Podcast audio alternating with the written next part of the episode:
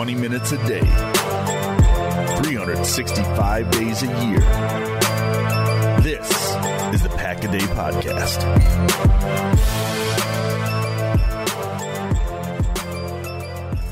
Happy Friday, Packers fans. Welcome into an all new episode of the Pack a Day podcast. I'm your host, Andy Herman. You can follow me on Twitter at Andy Herman NFL. Thanks for being here today. We are going to talk trades. Who doesn't love talking about trades? It's one of the most fun times of the year, even though we get all excited for trade deadline day and then like a couple small deals end up happening, but it's still fun to think about.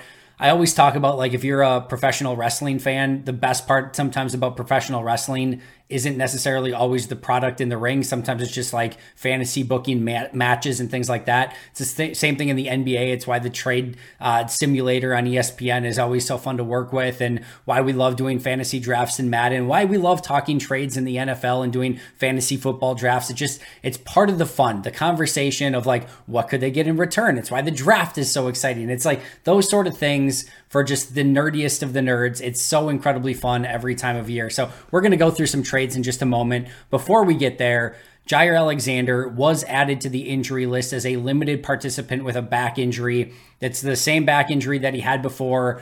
It's never what you want to see, specifically back injuries. They are always finicky. They're always really tough to deal with. And hopefully, this doesn't limit Jaire anymore this season. But getting added back on the injury list in any capacity is not what you want to see. Now, he did, you know, practice in a limited capacity. So that is still a good sign.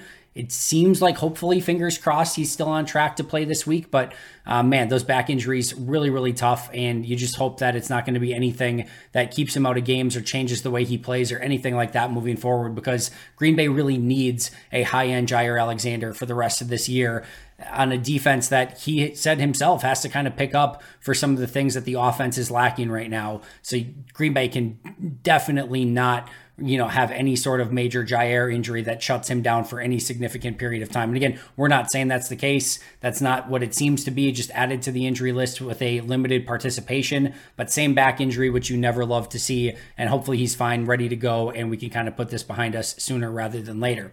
Right, let's talk about the trade deadline and some potential trades that could take place. I think the first thing that's always worth talking about here is whether you should be a buyer at the trade deadline or whether you should be a seller at the trade deadline. Now, it's very clear and obvious you would rather be a buyer at the trade deadline because that means you are being competitive and that means you're going out and getting players in the hopes that you're going to make a push towards the playoffs or beyond. Probably you're a championship contender in some capacity. However, what I would argue is from a buyer's market slash seller's market, usually it, from a value standpoint, you're better to be on the seller side because this is the time of year where there's only so many players that are available. There's seven playoff spots now on each conference side, 14 total playoff teams, which means getting into the playoffs is easier than ever, which teams just you know, a game or two below 500 can easily feel at this point of the year like they're a win or two away from getting right back in the playoff conversation, which really potentially makes them not sellers at the deadline. So if you are a team that sells, you can have some significant advantages we don't need to look further than last year with the Pittsburgh Steelers selling Chase Claypool at the deadline. They get in a bidding war with Chicago and Green Bay, of all teams, not teams that you would have expected to be buyers at last year's deadline, especially Chicago. But Chicago goes more aggressive. They offer their top second round pick, which ends up being 32 overall in this past year's draft and the the Steelers get a great deal for Chase Claypool at the deadline. So if you are willing to go in that direction, if you are willing to sell, selling is probably the better side to be on from a value standpoint. But like I said, you'd rather be on the other side because that means you're actually competing and maybe have a chance for something greater towards the end of this season. What I want to talk about here first, before we again get into the trades too, is that think back to these last few seasons when Green Bay, not maybe so much last year, but the years before that, the, probably the three years before that, when Green Bay really was going all in specifically in what 2021 and 2020 and then they were still extremely successful in 2019 there were all of the rumors that maybe they're going to get an Emmanuel Sanders or a Will Fuller. Last year, even again with Chase Claypool, there have been a variety of times where they've been in these conversations, even when they were all in, even when they were like maybe and arguably one of the best teams in the NFL, specifically in 2020. We did not see Green Bay take that extra jump and put future draft picks in to go and acquire a player. Now, it does seem like they were very interested in getting Chase Claypool a season ago, but overall, Brian has not, you know, uh, pulled that final trigger and made that big trade to go out and get that big player, even in seasons where they were clear and obvious Super Bowl contenders. And because of that, it's really difficult to envision a scenario where Brian has that type of mentality with this team and this season on a season where you're clearly not a Super Bowl contender, on a season where you're going to have to bite and claw and do everything you can just to sort of be in the playoff conversation towards the end of the year. And could a player help you with that and maybe get you in that playoff conversation? Yes. I don't think that that's what Green Bay should be doing right now. Green Bay should still probably be more in the acquiring assets and getting future value as much as possible because there is no Super Bowl window right now. They're still in the process of trying to open that in future seasons.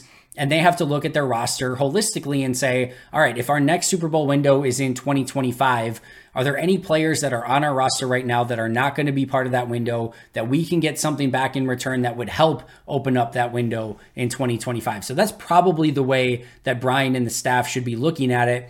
I know that that's hard, and I know that that's not the direction that Green Bay usually goes in. I would expect more of a status quo trade deadline from Green Bay. If anything, maybe more of a minor deal here or there. And if anything, those past few seasons should really learn, uh, or at least teach us to be, or have a buyer beware approach at the trade deadline. Will Fuller would have been an unmitigated disaster because they would have given up premium draft selections, probably a top 100 pick for Will Fuller, Fuller who got suspended that season and then basically never did anything again. Emmanuel Sanders would have helped had they made that initial trade, but they would have overpaid for him. And then he did fall off pretty steep from those, you know, from there on out for the remainder of his career. He, yeah, he probably had what, maybe one good season left after that. So that probably would have been the one that maybe would have helped in the moment and still given them some opportunity down the road. But it didn't work out. And, you know, the 49ers who traded for Emmanuel Sanders, it didn't necessarily work out for them in that season either. Chase Claypool was a huge nightmare for the Bears and would have been a massive mistake for Green Bay. That is the what uh, eventually becomes the Jayden Reed pick, which also netted them Karl Brooks and I think one other player too when they ended up trading back. That's a big deal that if they don't have those players and have Chase Claypool instead, who went for what, just like a sixth or seventh round pick more recently. So buyer beware in these situations. If you want to be a buyer, that's okay. That's fine. You can do that. Just know that now is probably not the time that you're getting the best value for your dollar. And you're probably overpaying at this point of the season, which again is, is why it's better to be, from a value standpoint, it's better to be a seller right now than it would be to be a buyer. But Green Bay would have to come to that conclusion when they're only a game under 500 as of right now. We'll see what happens against Denver. And to go in that direction could be a tough sell for the front office, for everyone involved, for the fans. If you let's let's just say they beat Denver this week and they're three and three, and maybe they even beat Minnesota I think a lot of people would understand if Green Bay wasn't buying at the trade deadline, but I think it would be hard to imagine if they it would be a, a tough sell for fans uh, and if they just started selling off players at that point. It might be the right thing to do, but optics are a part of this as well, especially when you're a GM and a head coach where the the heat is picking up a little bit on uh, the seat of both Brian Gutekunst and Matt LaFleur with some of the more recent uh, success or lack thereof. I'm not saying either should be on the hot seat at this point, but it, it starts to warm up a little bit when you start not having as much success. And now the opposite side of this would be if they lose to Denver, now this becomes a very different conversation as to whether or not, all right, and if they lose to Denver and Minnesota, now you're in an entirely different spot where maybe you do need to look at selling off some players and trying to get some draft capital back in return. So better to probably sell than buy at this point. I don't see Green Bay going in any sort of all-in approach and trying to, you know, mortgage future assets for players that could help them win right now. In fact, I'd be fairly disappointed if that's the direction that they went in. If they wanted to take a swing at a smaller player that could maybe help on the margins and maybe is under contract for future seasons, by all means. I'm not saying they can't do anything. I just think they have to sort of tread lightly and carefully and just take a really smart approach with where this team is at currently. With all of that being said, and kind of looking at the landscape in Green Bay and around the league right now, I do think there are some interesting names, both for maybe Green Bay to trade away, as well as for Green Bay maybe to trade for.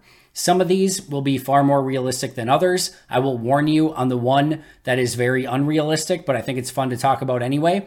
But let's start with maybe some more realistic ones and ones that could be out of Green Bay into other places with maybe something coming in return.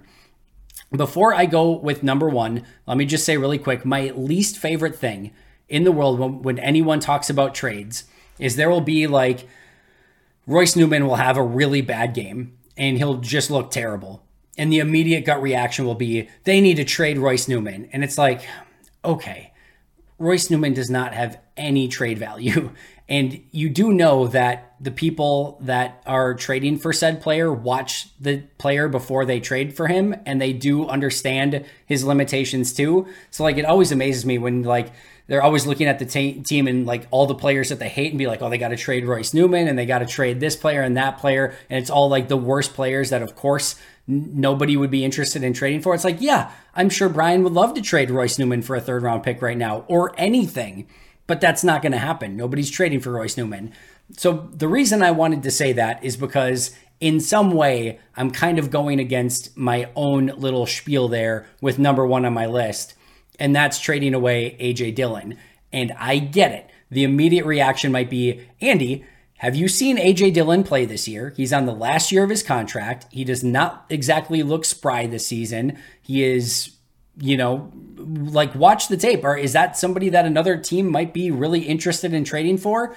And the answer is probably not. However, I'm not saying that Green Bay is going to ask for anything significant in return. And if anything, this could be a hey, you have a player that maybe has two years under their contract that is maybe not playing well. We'll take a shot on that guy. You're a more playoff contending team. This is a player that has some experience playing in those games, is good in pass protection, is better when the weather gets colder and as the year goes along. You take this guy, we'll take the longer guy. We'll just kind of swap some stuff and see if something fits in a different direction.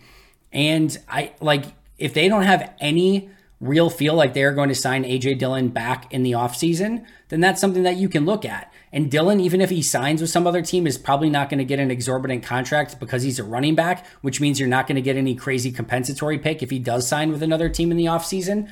So if you can get something in return that might be a value, I think you have to look at it. And maybe you just make like a running back for running back swap. Maybe you talk to Philly and you know maybe you or maybe they're just looking and saying like hey he would be a nice change of pace for you know Kenneth Gainwell and, and D'Andre Swift. We don't have really a AJ Dillon type running back. Maybe it was going to be Rashad Penny, but he can't get active. Maybe you just swap AJ Dillon and Rashad Penny for the rest of the year. Hey, if nothing else, maybe AJ Dillon is the absolute perfect back to run the tush push with Jalen Hurts and having a big 270 pound running back pushing Jalen Hurts into the pile of madness. Maybe that would work for them. Again, I'm not saying anything crazy in return here, but I'm just saying maybe you swap players and try to get something else, and maybe something fits in Green Bay, and maybe Dillon fits somewhere else. Maybe there's a running back injury that happens in the next couple weeks where you trade Dillon to that team, and they hope that they can sort of get Dillon back to where he was over the past couple seasons rather than what they've seen so far this year. So that's one option. And again, the big one here is that Dillon's not under contract. Green Bay might get to the point where they know they're not going to resign him, and they might take anything in return just to know to, to try to get some ROI on an investment that they initially spent a second round pick and are, you know, perilously close to maybe getting nothing in return if he just walks in free agency next year. So getting something right now might be a value over nothing, and that's why he is ultimately on this list. Number two is Yosh Nijman. And I've sort of been the leader for a while now of like I think Green Bay and the fans are far or the Green Bay's fans I should say are overvaluing Yosh Nijman. There were people that were adamant that they thought they that Yosh was going to get a restricted free agent tender or like when he got the second round restricted free agent tender that some team was going to give him a huge contract and that like they were going to give Green Bay a second round pick, and I I'm like I will literally do the the Taki spicy chip challenge, and I think I said like maybe even eat a bowl of mayo or something, which is the grossest thing in the world, uh, if if he did that because there was just no team that was going to go out and give Yosh a huge deal and give Green Bay a second round pick in return. Now, I'll be the first to admit, I didn't think he was going to completely fall out of favor in Green Bay either, but he's completely fallen out of favor in Green Bay. In, you know, Rasheed Walker's been in there, Royce Newman's been in there. There have been a variety of different players who have already played this season before Yosh has gotten back. And it was clear he was offensive tackle number four going into the year. That being said, teams are desperate. Look at the freaking New York Jets right now. They have and the Giants are running out of offensive linemen. There are teams all over the league that are desperate for to, to try really anything on the offensive line. And Yosh is a player who has legitimate starting experience in this league and has held his own in some pretty big matchups. I, I can understand why Green Bay has decided to go in a different direction. They probably should have known that before giving him the $4 million one year deal on the second round tender.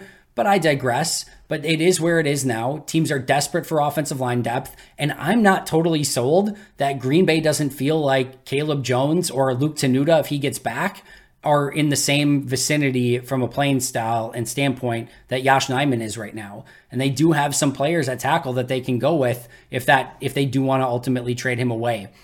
Is it likely with Bakhtiari being out? Probably not. They probably want to have a little bit more depth there just in case something does happen because you don't want Jordan to get to the point where he just doesn't have the, you know, any, you know, pass protection on the outsides. So I think it's more likely that he sticks around. But if some team comes calling and is like, hey, we're going to legitimately give you like a six round pick for Yosh, I think you would ultimately have to listen to that and at least have the conversation. And again, he's a free agent in the offseason. If you're to the point where you don't think you're going to sign him back, that has to be another one that you at least consider. So many of you probably know that Damian Lillard was just traded to the Milwaukee Bucks, and as soon as I found out, I had to get opening day tickets immediately, and I will be there at that game because I use Game Time and even got to use code Packaday for $20 off, which made it even more sweet. The process was so insanely simple. They have these flash deals, and you can click on the different areas of the stadium to see which prices are available. You can see the actual view of the seats. It was hassle free and just super, super simple. Game Time is the place for last minute ticket deals as well. You can forget planning months in advance. Game Time has deals on tickets right up to the day of the event. Get exclusive flash deals on tickets for football, basketball, baseball, concerts, comedy, theater, and so much more. The game time guarantee means that you'll always get the best price. If you find tickets in the same section and row for less, Game Time will credit you 110% of the difference. Snag the tickets without all the stress with Game Time. Download the Game Time app, create an account, and use code PACKADAY for $20 off your first purchase. Terms apply. Again, create an account and redeem code PACKADAY for $20 off. Download Game Time today Last minute tickets, lowest price, guaranteed. It's finally football season, which means it's also finally daily fantasy football season. And while I get excited to play daily fantasy every year around this time, I'm even more excited this year because I'll be using prize picks for all my daily fantasy selections. Prize picks is really simple to play. You can make picks and submit your entry in less than 60 seconds. Even better, they offer ultra quick withdrawals to make all your transactions super fast and easy. Also, keep an eye out for weekly promotions that can lead to big payouts. My favorite? Taco Tuesday. Each Tuesday, Prize Picks discounts select player projections up to 25% to provide even more value. Before football season ramps up, I've been using Prize Picks for my MLB and college football picks as I prep for a season of winning in daily fantasy football. The experience has been amazing, and it's increased my daily enjoyment of watching Brewers and Badger games. Now, it's time to get some Jordan Love entries in prior to this weekend's game.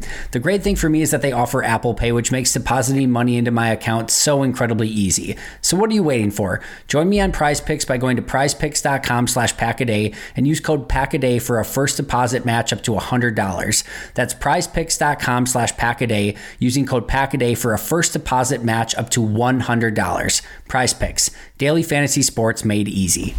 All right, number three is a tough one because he's arguably been a top three player for Green Bay this year, and we could argue maybe a little better, maybe we could argue top five, but he's in that conversation. And he's like the one player who's holding people accountable, especially on the defensive side of the ball, and that's Rasul Douglas, who has been fantastic this season. He has found his niche as an outside corner in Green Bay. He is a leader on the team like I said, he holds players accountable. He's playing great. And he's like one of the last players that you would want to get rid of off of this team right now. Let's just start by saying that. He has been so freaking good. However, however, Rasul will be 30 next year. He is not exactly on the same timeline as the rest of this team. Meanwhile, he is one of the few players that if Green Bay were to release next year or trade away, whatever the case may be, release is probably not the case it would be a trade because he's playing so well. But if they were to trade away, where you actually get some pretty significant cap savings off of his deal next year if they were to release or trade him. There's not many of those. A lot of the veterans that they probably would like to get off of, their contract is to the point next year where you don't actually save that much money. You'd have to almost take your medicine and eat a lot of the salary cap uh, hit and get nothing in return. Rasul is one that you actually save some money on. Meanwhile, his contract is great, and I mean phenomenal for a team that's trading for him right now. And Green Bay takes half of that cap hit next year. So you get a great, great deal for Rasul Douglas if you are a team that's going out and acquiring him. While he's playing his best football that he has ever played, in my opinion, he's a leader on defense. We know how many teams could use corners right now. And there's two things to add on top of this. The first is Eric Stokes is coming back, and you have Carrington Valentine. So you have Jaire Alexander, Eric Stokes on the outside, Keisean on the inside, and you still have Carrington Valentine as a depth piece. So you can go in that direction, play your youth. You still have a ton of talent at that position and potentially get something significant in return. And that's number two on this list is there will probably never be a time to sell higher than, on Rasul Douglas than right now. He's playing fantastic football. Teams are desperately in need of corners, and you can probably get something. And he's on a great contract for the team that's acquiring him. You could probably get something pretty significant in return for Rasul and might never, ever have that opportunity ever again. So it's one of those really difficult conversations because you don't want to lose that guy off of your team. But a loss to Denver and Minnesota might have to change that conversation a little bit if that were to happen, where you might just have to start recouping as many assets. And like I said, 2025, 2026, those should be the target years where you're opening a window. And there's no guarantee that Rasul is part of this team or at least playing at that high level when you open up that next window. So getting something, if you could get something significant in return right now, would have to be at least in the conversation with him turning 30 next year. He's not a 25 year old player. He is much older than that. And he's sort of reaching that point where if your window's not opening very soon, you might want to ship him to a team that their window is open and you'll take the draft equity in return for developing Douglas over the past few seasons and really turning his career around in a pretty significant way. Tip of the cap to Rasul for doing that as well. But like I said, a very tough conversation on Rasul but one with Eric Stokes coming back and his age at 30 and all the stuff we just talked about that I think you at least have to have the conversation. Number four is Rudy Ford. And we can have a similar conversation, but to a different extent about how Ford is playing really good football right now and is probably just based on the way he's playing, not a guy that you're super exciting, uh, excited about jettisoning off to another team. But he is on a one year deal. He is a free agent in the offseason. He also is not a spring chicken at this point. He is not one of the younger players on the team and he could be a player that is never uh, you know valued higher. Now, I'm not saying you're going to get anything of significant value in return, and because of that, you probably just hold on to him and then make a, a decision in the offseason if you want to bring him back for another year or two. But right now, you could probably get something, I would think, for Rudy Ford. That wasn't always the case. We didn't even know if he was going to make the team out of training camp, much less become a starter, much less become a pretty solid starter some other team comes calling and offering, I don't know, if they were offer like a fifth round pick, I think Green Bay would have to listen to that, um, you know, to, to some extent. Now, I, I, would think it's probably more of like a sixth round pick, maybe even a seventh that some team would call with. And maybe Green Bay just says, now, no, thank you. We'll, we'll stick with what we got. But again, un, unrestricted free agent next year, no guarantee that he's back. He could get an okay contract in free agency. It's a, it's not a premium position that teams usually pay, you know, pay. I don't know. It's a it's a difficult conversation there, but again, with him being an unrestricted free agent and not one of the younger players on the team, not somebody they have invested draft capital into, I could see if some team came calling that maybe they would go in that direction, or at least maybe shop him across the league. And same thing with Rasul Douglas. Probably not a better time to do that than right now, and, and really selling high in a player who's playing probably the best football of his career right now. Number five is Keisean Nixon. Nixon's one of the interesting ones on this team that has the $5 million deal, and you can actually save some money by trading him away. There are very few ways for this team to actually gain salary cap space in 2023. Trading Nixon would be one of those ways. He is also on a one year deal, unrestricted free agent in the offseason. And you have to make a, a pretty big decision if you want to kind of keep him part of your team moving forward. For some team that is a playoff contender, getting one of the best return specialists in football and a player who can play corner in a pinch for you, not to mention be a core special teams guy on a fairly cheap contract and probably not have to give a ton in return, that would have to be something that you would at least consider to have that conversation for. For Green Bay, it's a little bit of a tougher conversation because who's going to be your starting nickel? We've talked about Jaire in the past. You probably don't want to put him in that spot, and at least as a full time player. Maybe an obvious passing down, sure. But Rasul, we just talked about how great he is and how he's really found his niche as an outside corner.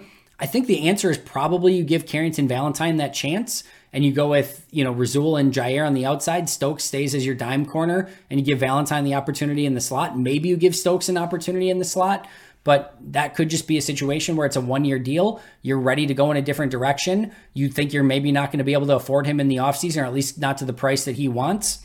And maybe you get something in return now. Again, a tough discussion to have because Nixon's a really fun player and a dynamic returner, but he hasn't had great success returning this year. And he hasn't been that great as a cover corner. And if some team's willing to come calling and say, hey, he's a versatile piece that would be helpful for us on a playoff run, maybe you at least have the conversation about it. Number six on my list is Darnell Savage. This is another tough one because of his crazy contract. However, uh, Green Bay can you know do some stuff to maybe take on a little bit more of that salary cap hit on their end. They'd have to be a little bit cautious with where they're at from a salary cap standpoint, but I think they could probably work something out. The issue is you're just not getting really anything in return. It would be probably a conditional seventh at best based on the contract and based on where he is as a player. He he's had a couple injuries already this year it's probably unlikely, but if some team did come calling, the, the big thing to remember here some teams will hold to their draft priors. And if they had a really high grade on him in his specific draft, they might say, like, hey, we don't think he really fits well in Joe Barry's defense. We saw actually some good things out of him in Mike Pettine's defense, and we play a similar defense, had a really high grade on him coming out of the draft. Maybe our safeties are banged up. Let's give Darnell Savage a shot for the remainder of this year. It's a one year deal. It's not that big of an issue if it doesn't work out. Can probably pick him up for a seventh round pick. Let's try it out and see if it works. It might not, it might, but if Green Bay gets that call and that opportunity, might have to take it. And you might be to the point, especially again, if they have a couple hiccups here in their next couple games, where you might just say, hey, let's see what Anthony Johnson Jr.'s got, or we're fine with Jonathan Owens. Could either of those situations could come true? And if they did get a call for Darnell Savage, once again, I think they'd have to listen. Right, let's talk about some players that they could actually go out and acquire. And I mentioned that I was going to go over one super unrealistic one. This is the one unrealistic one. It's also fun to talk about. Number seven on my list is Chase Young, the edge rusher for the Washington Commanders. Chase Young is a player that there's been a lot of buzz about that he could be traded from Washington before the deadline. And it might sound crazy. Chase Chase Young, they're going to give up a bunch of draft capital for Chase Young with the team that they're at right now. They're not a Super Bowl contender. Like what what are they going to do?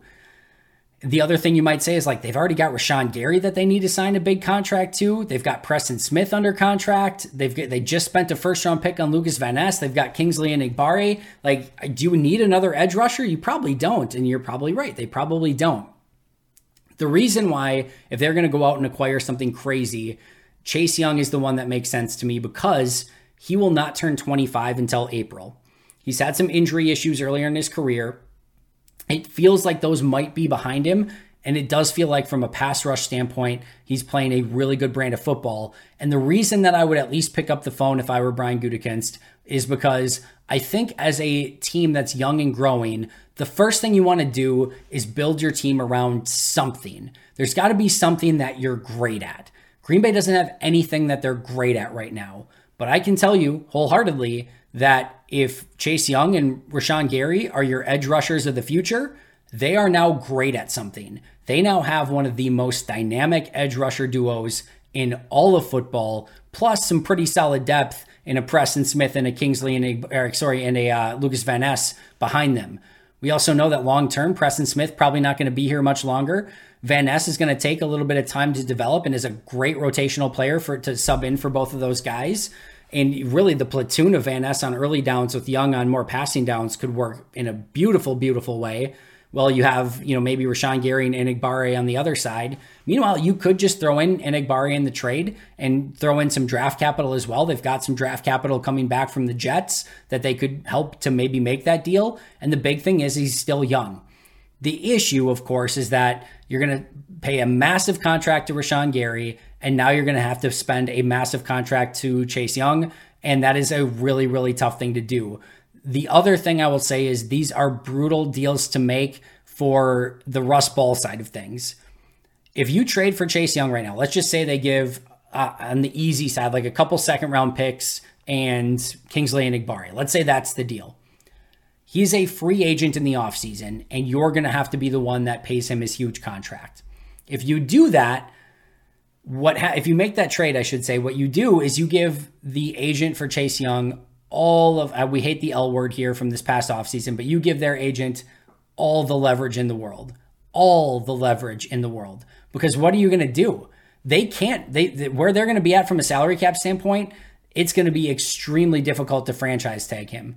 And what are you going to do? Let him walk? Because you just gave up two second round picks in Kingsley Enagbare for a half a season of Chase Young. No, you're not going to let him walk. You have to bring that guy back. So the agent and Chase Young have Green Bay by the you know what and they they can almost get the top of the top deal because you just gave up a bunch of draft capital for a half season rental of Chase Young otherwise. And yeah, you'd get a third round draft pick as a comp pick. You still can't do that. So they it would be a ton of egg on the face if he ended up being a free agent and you let him walk.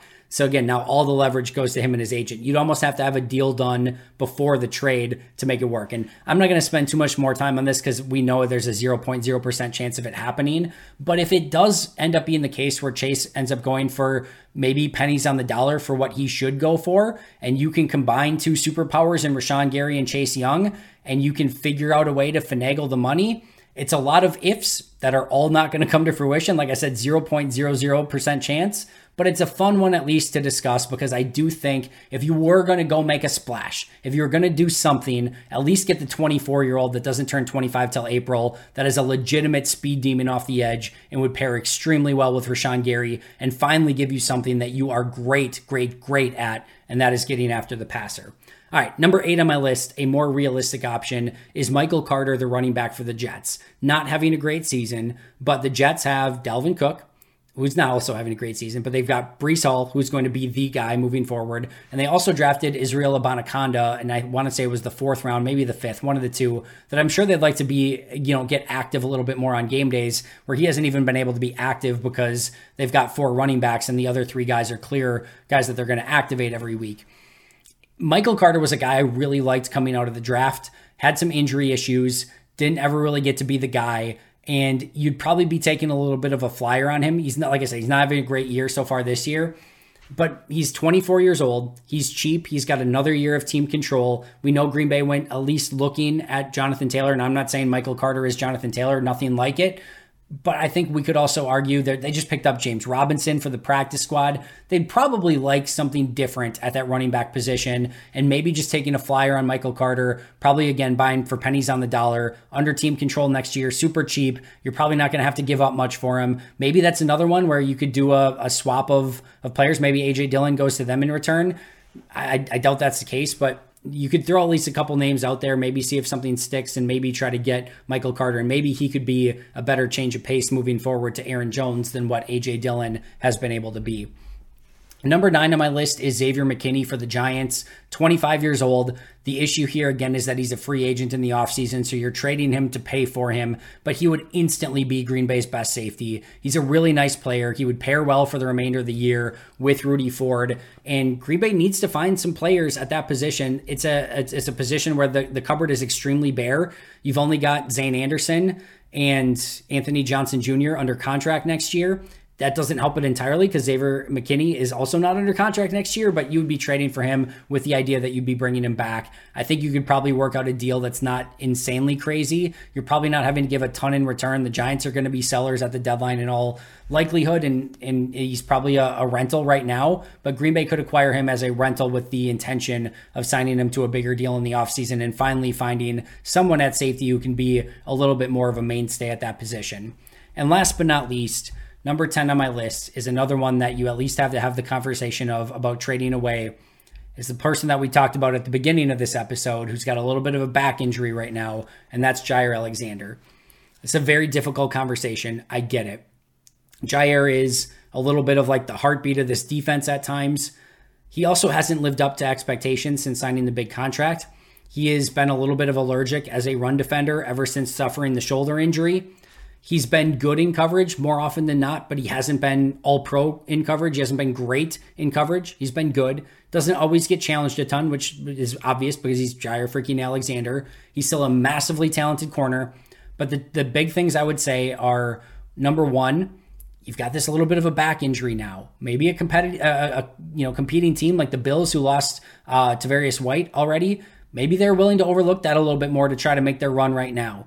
For Green Bay, that has to give you a little bit of a, a you know cause for concern. With anytime that back injury pops up, it, those are things that can linger. But if he can get that cleared before the deadline, maybe you you maybe you do get you know to to put him on the block and see if you can get something significant in return.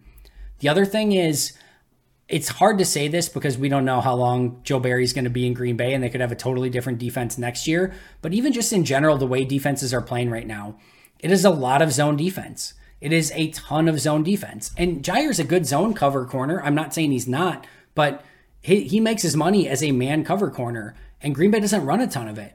So if he's not a great run defender, and you're not going to use him in man a ton, and you're just going to use him as a cover four, cover two, cover three zone corner, you can get your value on that on a far lesser player because you, you don't need a, an insane man cover corner to do that sort of stuff. And again, I'm not saying he's not still valuable. I'm just saying these are conversations that you have to have and things that you have to talk about as a front office.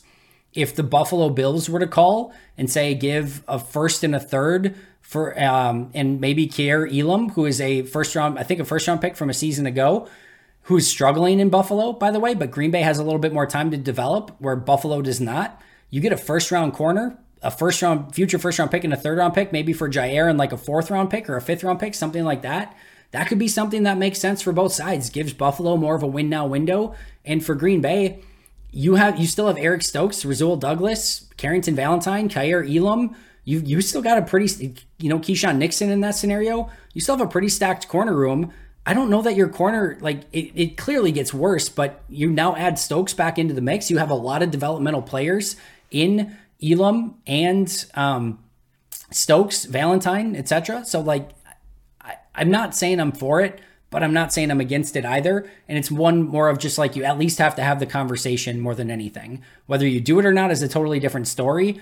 But if, if some team comes calling with a ridiculous offer and you're not sold on his run defense and you're not sold that you're going to use him to the best of his powers as a pure man corner, then maybe you do have to take that phone call at least and have that conversation and see what you can get in return. And if it's something really crazy where you can't turn it down, I get it.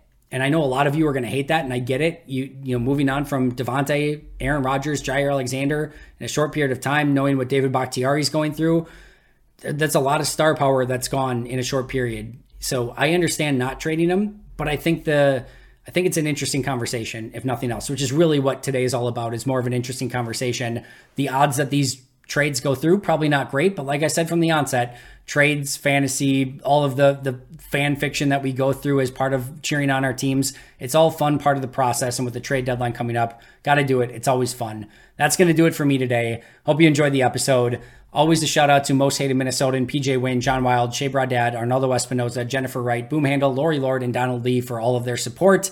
I will see you guys right back here tomorrow. But until next time, and as always, go Pack Go.